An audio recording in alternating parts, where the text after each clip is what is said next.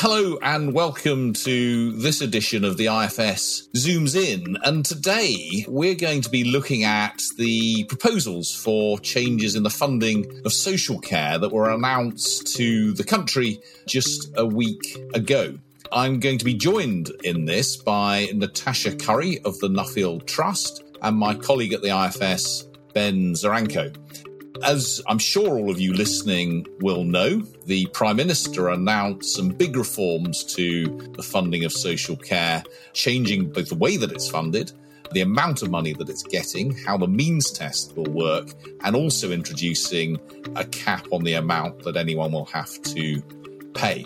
So that's the, the very broad outline of what he told us last week. But of course, there is an enormous amount more to understand let's start off by working out what actually happened. Um, Natasha, perhaps you could just uh, kick us off by outlining what were the major uh, announcements on social care. Okay, yeah. So the, the, the big headline was the raise in national insurance contributions of one point two five percent, um, so paid by employee and employer, plus um, an addition of the dividend tax increase of one point two five percent, and that all of that levy and the, the dividend tax in, increase will go into a health and social care um, pot. So it's a ring fenced budget, raising 36 billion pounds over the next three years. And so I think the the initial reaction was great. You know, this this might be a sustainable funding source for social care. I think what sort of shifted the week before the big announcement was the realization that actually this pot would be shared with the with the health service um, and social care. And the eventual announcement was that out of that 36 billion, 30 of which will go to England, only 5.4 billion will come to adult, adult social care in England over three years. And I think that came as a bit of a shock to people in, in the sector who were expecting quite a bit more. Um, so that's what's coming in. In terms of what the announcement was of, of how that will be spent, there are four main components. The first, as you mentioned, is a cap on lifetime care costs, set at £86,000 uh, a year. A raising of the floor, so the change to the means test at which people are able to access or apply to access um, state funding for care. There's some money in there, half a billion pounds for workforce support. And then there are some changes to fees paid to providers. So, a fair fee for providers and also for people who fund their own care, so self funders, to be able to access council rates um, for care. So, that was the that's a summary of the four main components. And I'm sure we'll want to dive in, in, in more detail to each of those as we go. Quite a lot going on there. Um, let, let's start, Ben, just by uh, talking a bit more about the scale um, of the money. Natasha's referred to the 36 billion over three years, the 12 billion pounds a year being raised, but but really quite only a small fraction of that going into um, into social care. Perhaps you could put that into a, a, a, bit of perspective, both in over those three years and and what we might expect to see after that. As Natasha said, there's 5.4 billion pounds announced for social care over the next three years. We don't yet know precisely how that will be uh, allocated over that period. We don't know if it'll be front loaded or perhaps back loaded to reflect the fact that um, some of these costs are likely to grow over time. Um, but if we assume that that's split evenly over three years, that's about 1.8 billion per year. That's a little less than 10% on top of what the budget for adult social care in England was uh, heading into the pandemic. So, you know, 10% increase is not nothing. That's not to be sniffed at. But as Natasha's hinted at, and I'm sure we'll come back to later, given some of the, the scales or some of the challenges facing the adult social care sector, um, that money may not prove to be enough to achieve everything that the government might like. I think one of the big challenges here is that um, more than 80% of the funding is going to the NHS in the near term. That's to deal with things like the elective backlog and to help get the health service back on its feet after an enormously difficult 18 months or so. The challenge is that, based on some recent analysis we've done at the IFS, is that in the near term, that money for the NHS might be might be just about enough to, to deal with some of those pressures. But in the medium term, it looks like it perhaps may not. And if has has happened historically, the NHS budget is topped up, the NHS comes back for more, and the Chancellor accedes to those demands and tops up the NHS budget from within this new health and social care funding pot, that could quite easily eat into the amount available for social care, and social care might end up being the you know the unfortunate cousin that doesn't quite get as much as the NHS. So I think that's something that people in the care sector will be acutely worried about in the years to come. And that's really striking and potentially quite worrying, isn't it? 1.8 billion a year, as you say, is about a 10% increase in funding after sharp cuts over the last decade. And in the medium run, this is supposed to not just um, improve the quality of social care, and maybe a 10% increase would just about be enough to do that, but it's supposed to pay for this more generous means test and the uh, and the new cap on cost. So, Natasha, this this feels like there's not enough money there uh, to pay for all of the things that the government's saying that it wants to do in social care. Yeah, it, it is looking like a, a, very modest sum to cover the things that are set out in this do- document, let alone all the other problems that we know about in social care that will be dealt with in a white paper um, that is meant to be coming down the line. I mean, to put the, the amount in some sort of context, some modelling by the Health Foundation suggests that a cap and floor around what, what we're looking at would cost about two and a half billion pounds a year when it's fully up and running. And I mean, we need to understand that the, the cap will not come into effect until October 2023. So these costs will be coming down the line a, a bit further on, but it's still looking like quite quite a modest sum to um, to fund some of this, uh, some of these ideas. And what, what's frustrating is the lack of detail in the document that accompanies the announcement. There's no um, modelling behind it. There's no um, assumptions that have been put out into the public domain. So it's really difficult to assess what the, what the modelling is, what the assumptions are that have been made around how many people will benefit from the cap, from the raised floor, how much the the, the provider fees changes will will cost, for example. And while we're on funding, Ben, I mean, this obviously, um, although we don't often talk about this, what we're really talking about here is funding going through local authorities because nothing has changed in that context. It's local authorities who uh, provide and pay for social care. And so we should see this extra money for social care in the context of their budgets and potentially quite strapped budgets over the next few years.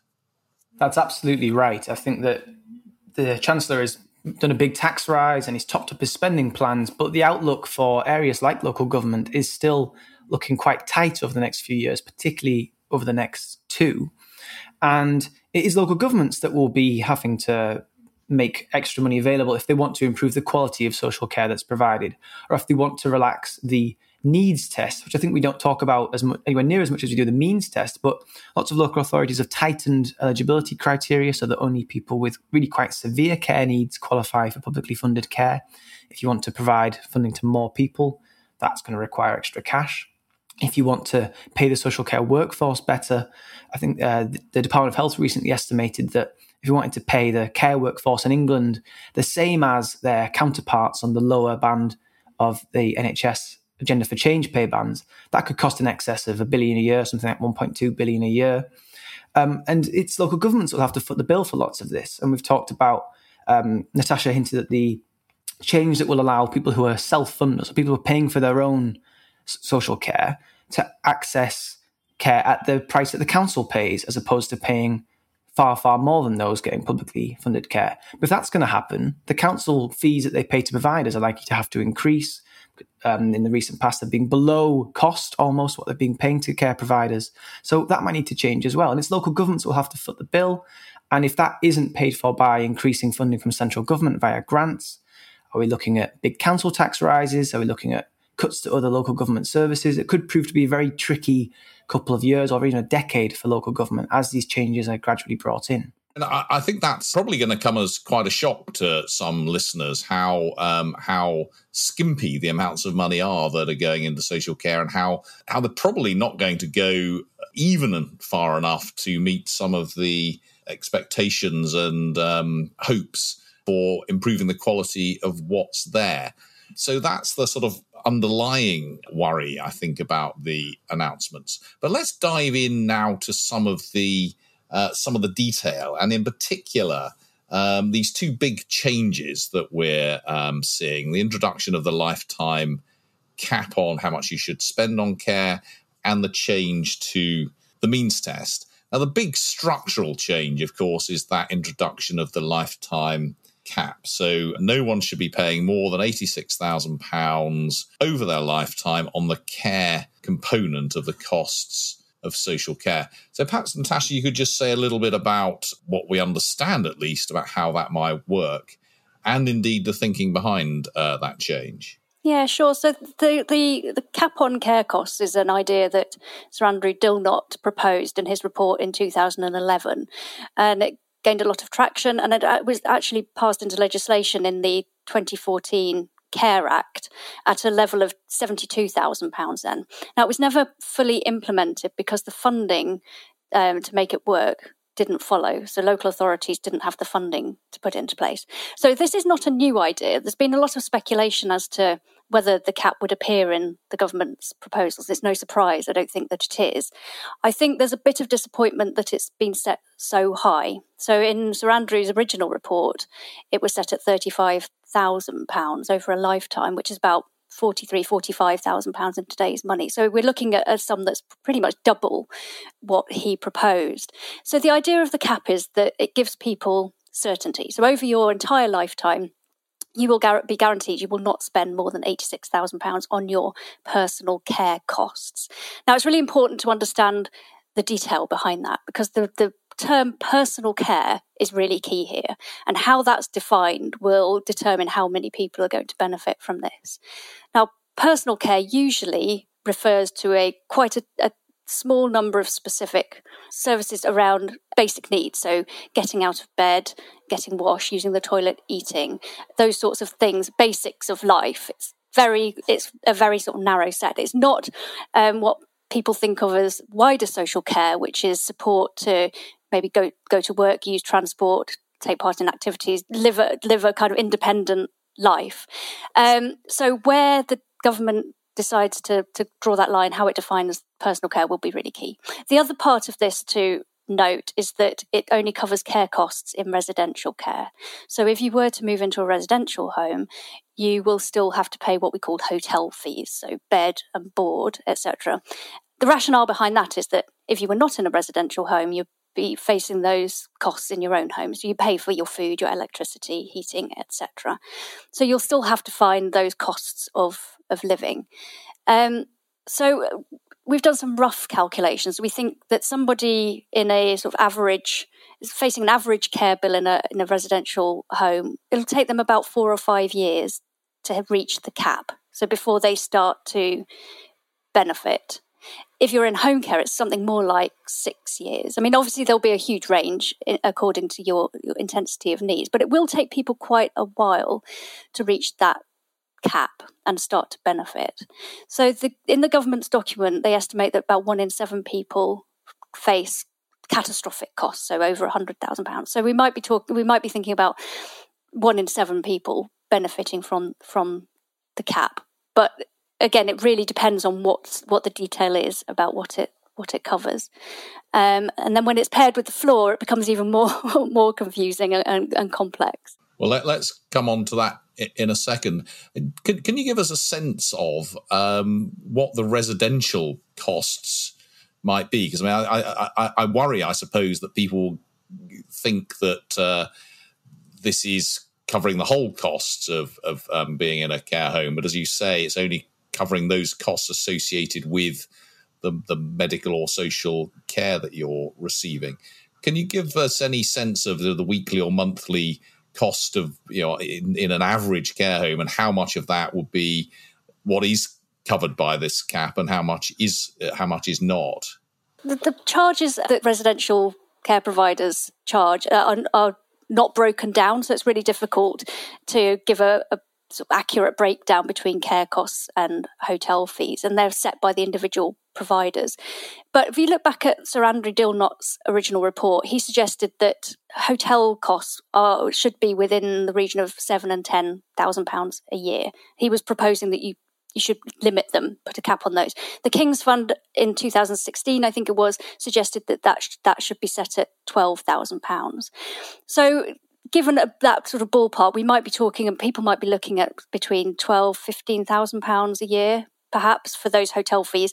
Depending on many factors, it will vary locally, and it will vary according to the sort of level of luxury that your care home provides. Okay, so that that's very handy. Fifteen thousand a year or so.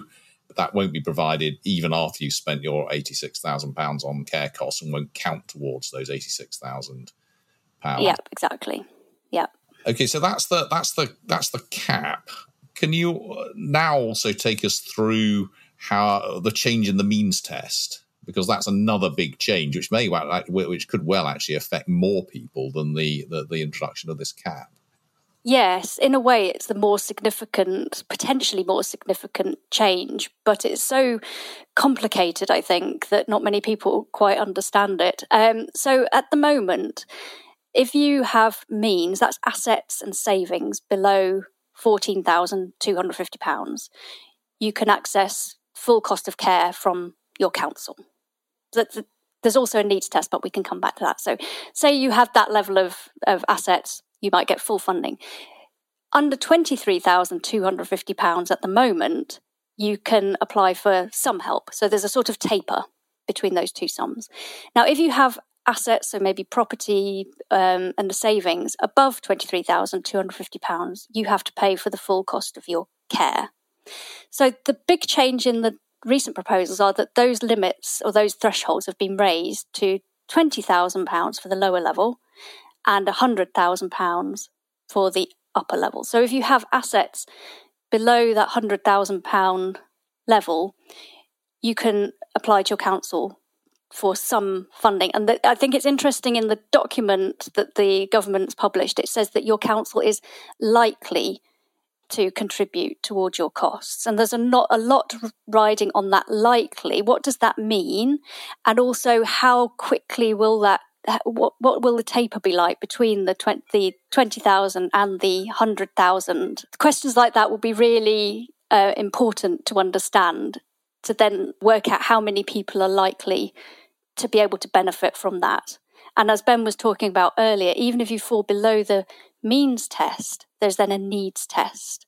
And if the cap and floor model are not properly funded, even if you've got a lot of people in your local authority who fall below the, the means test, the local authority might then increase its needs test so that it only it will have to f- focus on the very high needs people, even if there's a lot of people that fall in the means test. Oh, I see. So there's a worry here that with local authorities having to implement a more generous means test so that people with people who currently would just be cut out of this because they've got too much in the way of assets, local authorities then become obliged to provide some funding for their care because they've got a limited budget. They may then say, uh, that the care is only available to people with even more severe needs than is currently the case. In other words, if they're having to balance their budget and they've got a nationally set means test, um, they may have to adjust the, the, the the needs test. They may actually have to make it even more even more difficult to get hold of council funded care unless you're really, really, really in in serious need. Yeah, there's a risk of that unless enough money flows to local authorities to be able to properly fund from the changes. Wow. Um, I confess I hadn't uh, I hadn't appreciated. I should have appreciated that that trade off, and it's certainly one of the trade offs, of course, that local authorities have been making over the last decade as the number of people entitled to care uh, has fallen really quite dramatically because the amount of budget available has fallen, and the way that councils have rationed that is to say you really do need to be in greater need than you used to have to be in in order to get some of this support. Ben, Natasha's given us a really nice sort of overview of the changes and how they're being introduced, and um, and going back to this this issue of the cap. I mean, what we've got is a world where, in the past, if you ended up in residential care and you had an expensive house, you'd have to sell that, and if your care costs came to five hundred thousand pounds, well, you'd have to pay it. The, the, the, criticism that we're seeing a lot of this package is that it will mostly benefit those with really quite expensive houses, particularly on benefit their heirs, uh, because they will now inherit less. And this is being paid for through a levy on people in uh, in work, including relatively low income people in work. How, how seriously should we take this criticism that this is really all about protecting inheritances rather than uh, a sort of sensible use of limited state resources? There's quite a few points to cover there. I think, first of all, when we think about the cap, let's come on to the means test in a moment because I think they're they're distinct and it's important to think about how they'll affect different groups of people in different ways. But we think first about the cap. It's important to think about the problem that it's trying to solve, and the problem it's trying to solve is this um, this idea of a, a lottery where some people as the government now estimates, one in seven people might face a lifetime care cost in excess of £100,000. Some people will face very, very little. And it's this idea that it's unfair that someone who gets cancer might need lots and lots of care from the NHS, and that's completely funded. But someone who gets dementia, perhaps needs several years worth of very expensive care, might be expected to pick that up. And there's an argument that this cap is designed to address that perceived inequity and that's it's providing state insurance, and that might be something that improves society's welfare. Now, there is an element of truth to the fact that the people who might benefit most from such a cap would be those who had the most to lose in its absence. So the people with the most assets would have had the most assets to burn through under the previous system. Um, and those who had no assets in either world, they're basically left unaffected. So, in that sense, it's right that some of the main beneficiaries here will be those who are relatively well off in terms of their wealth. But that's not really the point that we're trying to address here. If we want to um, make sure that people with more wealth pay for this reform, we could have raised the taxes in perhaps a different way. We could have thought about how we tax property or inheritances or other forms of wealth, but we've we've we've chosen not to, but those those perceived inequalities could be addressed elsewhere in the tax and benefit system. Here, the problem that the cap is trying to address is that insurance problem, and so it does. But if we think about the means test, um, the people who primarily benefit from that that change to move the goalposts from 14,000, 23,000 to 20,000 and 100,000, the main beneficiaries there will be people who have fairly modest levels of assets. So if you previously had you know, an eighty thousand pound house. Previously, you'd have been well in excess of the upper limit, but now you would qualify for some government support. So those are people who aren't by any stretch of the imagination extremely wealthy, but they'll benefit from that part of the change. So we really have to take the two reforms as a whole, and we have to think about the fact that this isn't the only way that we can try and address perceived inequalities in wealth and what we want to do about inheritances. There are other tools and levers we have to address those issues. So big big changes to the way that this is being done, probably not enough money available. Uh, Natasha, where, where, where next? Do you think? I mean, is your view that ignoring the amount of money available, that, that the change to the cap and the change to the means test is essentially what you wanted, or do you think we need to come back to this really quite soon because it's going to leave um, you know, big enough problems that this is not going to look solved. And, and I say, I, I, uh, ignoring the um, ignoring the amount of money available at the moment, does this structurally look like a, a long term solution? Not really, uh, from my point of view. I think, um, as Ben has set out, the cap addresses one of the many problems in the system. The whether it's effective even at addressing that depends on the the many details we've talked about and the fact that it's set quite high. Um, you know, there are questions for me about how well it really does address that insurance issue.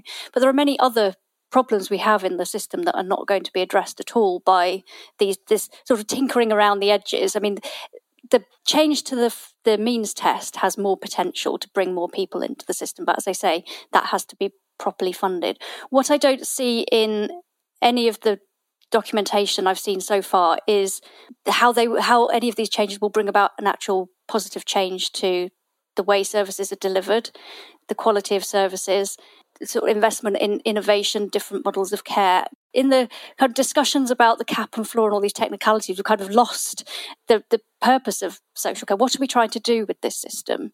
What is it that we want to create here? And that's completely absent, as far as I can see, from the debate so far. So a lot, I think, is riding on the white paper that's meant to be coming out later this year, which is meant to set that sort of broader vision. Um, to me, it seems a bit back to front. I would have liked to, to have seen that sort of ambition for what it is we're trying to create. And then, you know, there might be an incremental change towards that, which might have started with this set of reforms. But I think it's really unclear to me what it is we're trying to uh, to achieve and what the commitment is to what social care is meant to be about, which is improving people's lives. How are we going to do that? Well, that, that's terribly important, is it? It really does feel a little bit cart before horse. It's um, it appeals to us technocrats, as it were, to uh, look at the structure of the means test and to look to look at the the level of the of, of the cap and work out who's going to get what sort of money under that.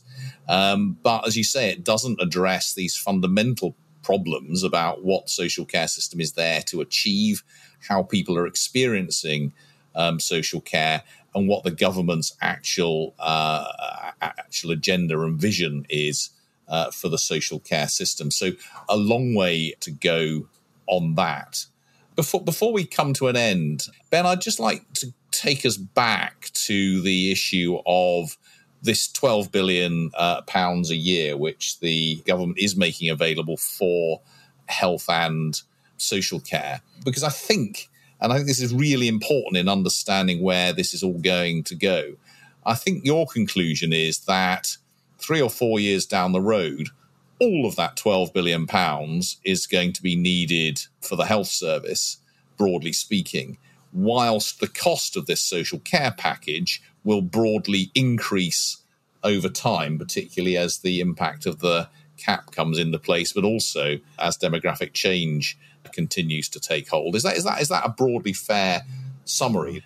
That's certainly a worry. I think that if we take a step back and look at the big picture here, this is a government that has, to some extent, grasped the nettle. It's recognized that there are these big pressures and it's raised a big and broad based and broadly progressive tax in order to increase funding for those things, which I think is more than lots of previous governments have managed.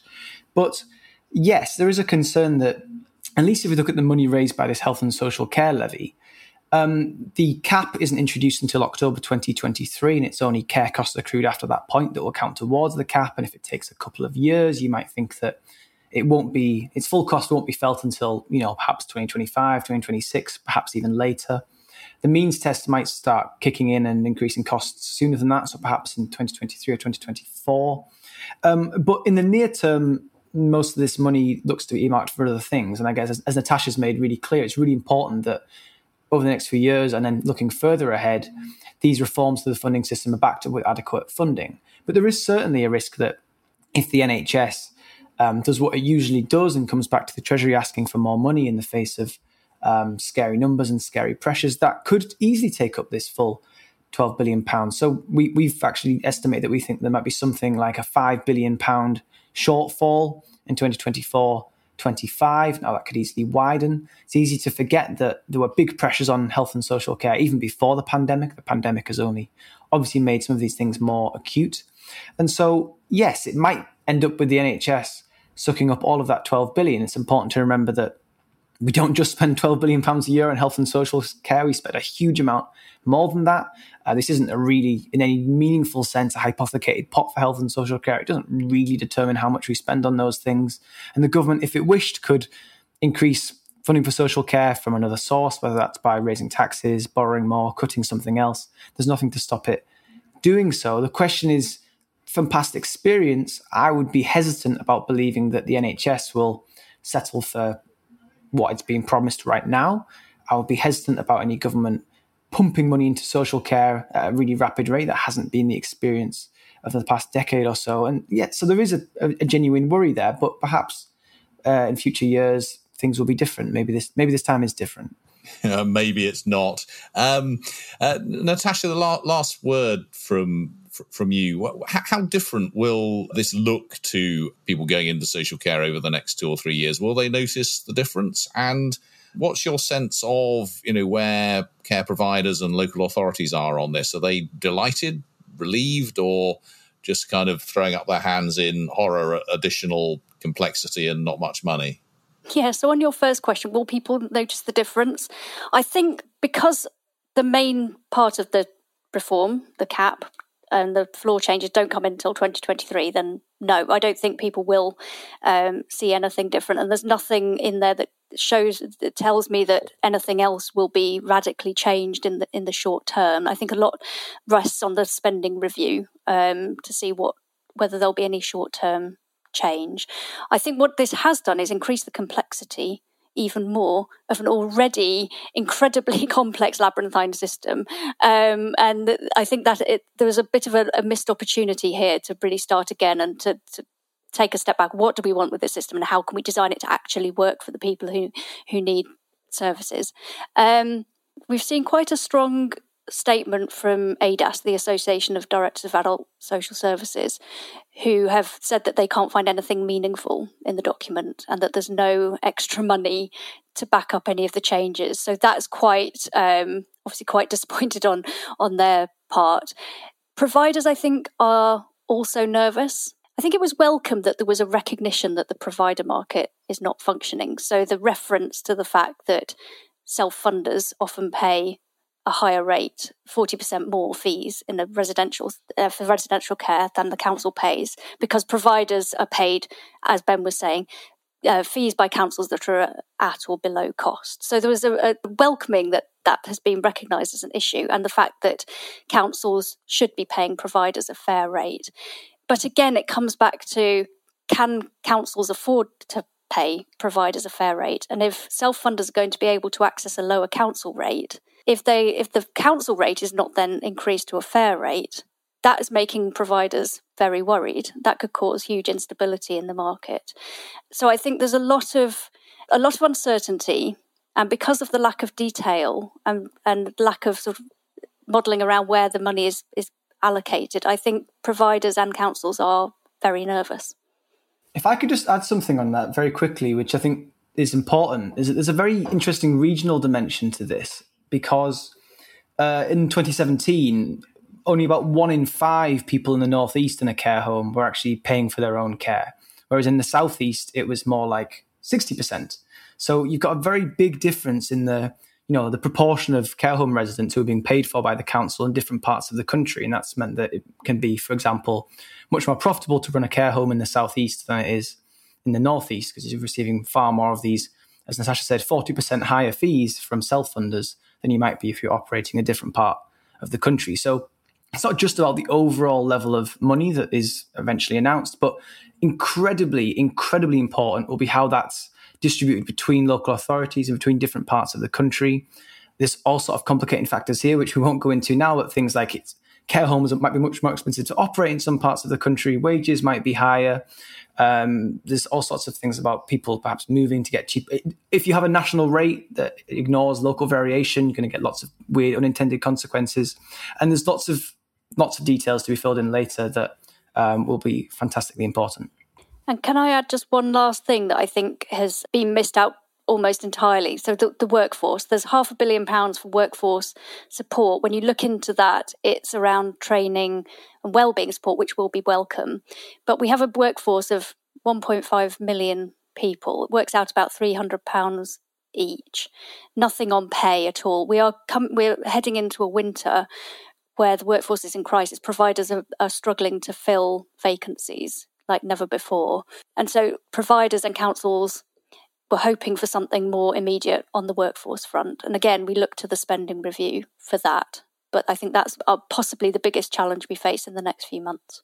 Well, what I take from all of this is that this, whilst it sounded like uh, a great announcement, it sounded like the uh, a lot of extra money for, for social care, the end of catastrophic costs, a relaxing of the means test it sounds like it's a first step towards uh, solving some much bigger problems in social care. In the first instance, the amount of money available at less than 2 million a year is a lot less than I think the general consensus was in terms of what social care needed to do those things and improve the quality. It's going to leave uh, local authorities potentially in a very difficult position as they have to provide for this more generous means test, but potentially with not much more money. And so, actually, more people might find that they're uh, not entitled to support because the needs test is is tightened further. There are, as Natasha said, continued worries about a lot of the details of this, and in particular about the workforce. And we're going to be looking for a lot more details, both in the spending review in terms of whether more money will be forthcoming and in a future white paper to give us more sense of the government's direction and ambition for the social care sector. All of that said, as Ben uh, has, has, quite rightly pointed out, this is a step in the right uh, direction. The government has taken on the recommendations to a large extent of um, the Dilnot review and is ending uh, the catastrophic costs. Um, but this really is step number one in uh, in what still might need to be a long and expensive journey to an acceptable social care system. And I suppose if I were uh, sitting in number ten or number eleven, I might be quite worried that I'd made quite a lot of this. I'd uh, made the uh, noises to suggest that a lot of the problems are over. Uh, but as Natasha has said, we're still going to end up with a horribly complex, labyrinthine system which people are going to continue to struggle um, to navigate. Uh, and in a world in which the money that's available is probably still not quite adequate. So, glass half full or glass half empty, uh, I'm not sure, but certainly glass nowhere near um, actually full. So, thank you so much, Natasha. Thank you, Ben, for a great discussion about this. I've certainly learnt a lot about the still learning uh, a week after the announcements last week, and it sounds like there's still plenty to learn. Thank you, everyone, for listening. Do tune in uh, in the future. For all of our latest work, please visit www.ifs.org.uk. And to support our work, please consider becoming a supporter of the IFS for as little as just £5 a month. You can find a link with further information uh, in the episode description and, of course, on our website. Thank you for listening and do stay well.